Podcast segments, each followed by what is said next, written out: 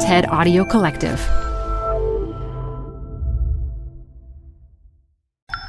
This TED Talk features author and former professional wrestler Chris Nowinski, recorded live at TEDx Beacon Street 2017. This episode is brought to you by US Bank. If you're like me, you've always got some projects started that you haven't finished just yet guilty. With any project, it always helps to have the right tools. That counts for managing money, too. The cool thing is the US Bank Visa Platinum Card is the perfect tool if you have big ticket purchases coming up or even if you just need to take care of some debts. With a low intro APR for 18 billing cycles, make sure you have the right tool to help you manage your money. Check out what you can get accomplished today and apply at usbank.com slash platinum. Limited time offer. The creditor and issuer of this card is U.S. Bank National Association pursuant to a license from Visa USA Inc. Some restrictions may apply. If you're like me, you're not looking to work forever. So that means you need to start planning for retirement, which might seem daunting, but with Fidelity, it's easy to start planning for retirement. Fidelity helps you envision your future while focusing on both your short and long term goals. Fidelity will help you look at your full financial picture and help you create a plan to save effectively. A plan that helps you balance risk and reward based on your comfort level. And once you have actionable steps that will help you get to the future, you can stress less about it and enjoy more of life right now. It's what Fidelity calls the planning effect, and you can learn more about it at fidelity.com slash planning effect. Investment involves risk, including risk of loss. Advisory services provided by Fidelity Personal and Workplace Advisors LLC for a fee. Brokerage services by Fidelity Brokerage Services LLC. I'm Chris Nowinski, and odds are if you've met me in the last five years, I've asked you after a few minutes a bit of an odd question Can I have your brain? Now, it only seems like a strange question if you don't know my story, so please let me share it with you.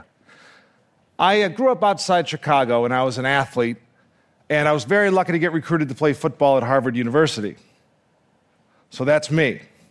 And then after graduating, like, like most Harvard graduates, I decided I wanted to join the WWE. So that's also me. sure, you remember me from Monday Night Raw in 2002 and 2003, and I had a blast playing what people affectionately like to call Chris Harvard, the Ivy League snob. it was perfect for me. But unfortunately, uh, I got kicked in the head by my colleague Bubba Ray Dudley, and I suffered a severe concussion. And it led to what became permanent post concussion symptoms constant headaches, inability to sleep, depression, feeling in a fog. And in that first year, I tried to figure out how could I make this pain go away? And I wasn't getting the answers I need from doctors. And so I started digging into the medical literature. And I found there was this whole story about concussions that we weren't really being told. And so I decided to write a book about it called Head Games Football's Concussion Crisis that came out in 2006. But in that process, I learned it's not really just about concussions. I learned about a disease called chronic traumatic encephalopathy, or CTE, what we used to call punch drunk because we only knew about it from boxers we knew that getting hit in the head too many times with boxers would cause their brain to essentially start to rot, to degenerate. And they'd have symptoms like memory problems and problems with cognition, uh, depression, impulse control issues, aggression. So I wrote about, I, I basically, I got, I got injured at the right time, in which the first two NFL players were studied for this disease. And it turned out they both had it. The first was Mike Webster, 50 years old, already had dementia. The second, Terry Long, 45 years old, when he took his life. The medical examiner in Pittsburgh decided to look at their brains and found this disease. I wrote a chapter about it, and I thought people would make a big deal out of it. But shockingly, even when the first two cases came in positive, there was never a national news story about this what's going on in football with these cases of CTE. So the book comes out, not a whole lot's happening. And one day, I read the newspaper, November 20th, 2006. I find out that Andre Waters just took his life.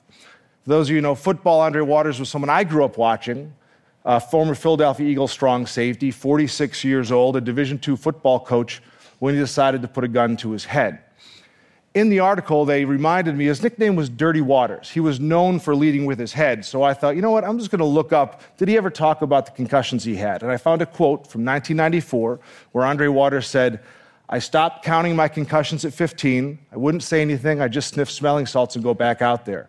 And I thought, I wonder if he might have CTE too, if that might have contributed to whatever made him choose to end his life. So I ended up calling the doctor who did the first two studies, and I said, Hey, um, I think you should study Andre Waters.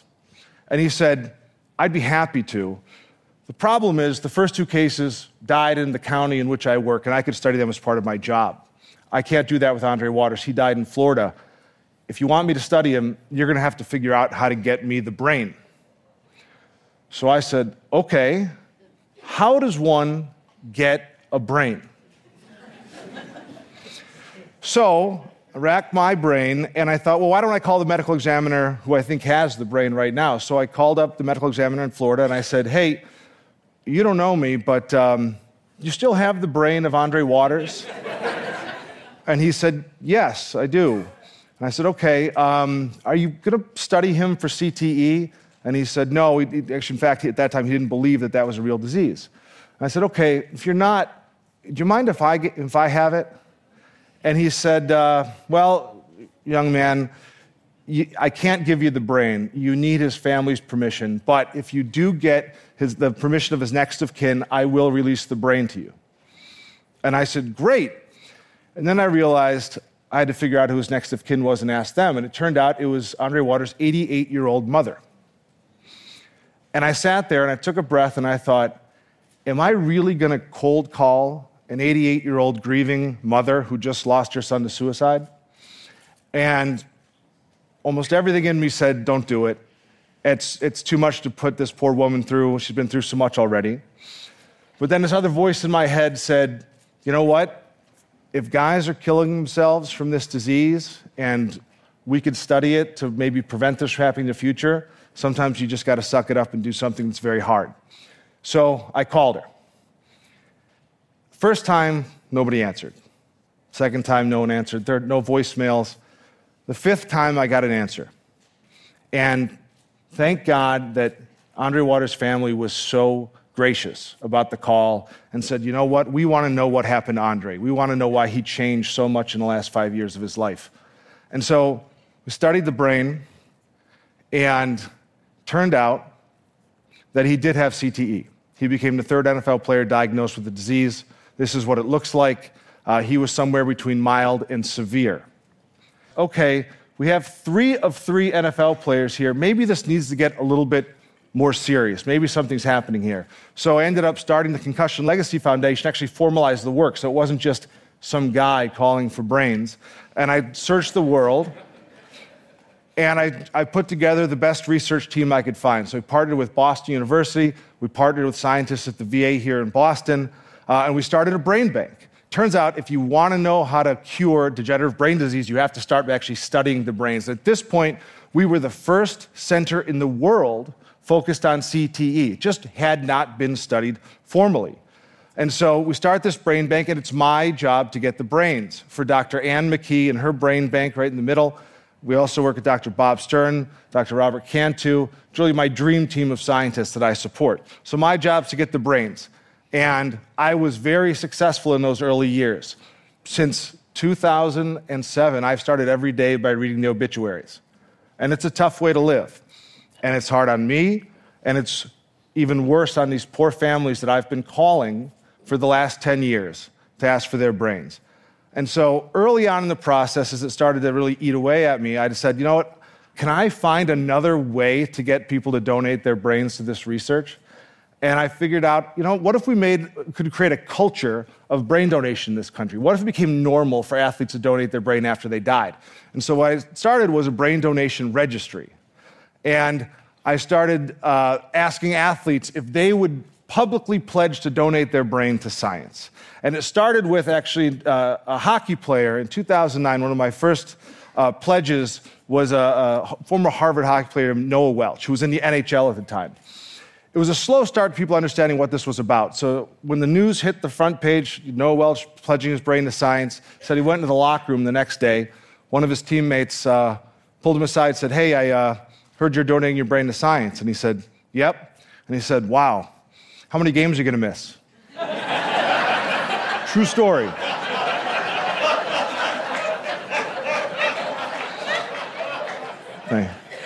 But we've been remarkably successful. Over 2,500 athletes have signed up.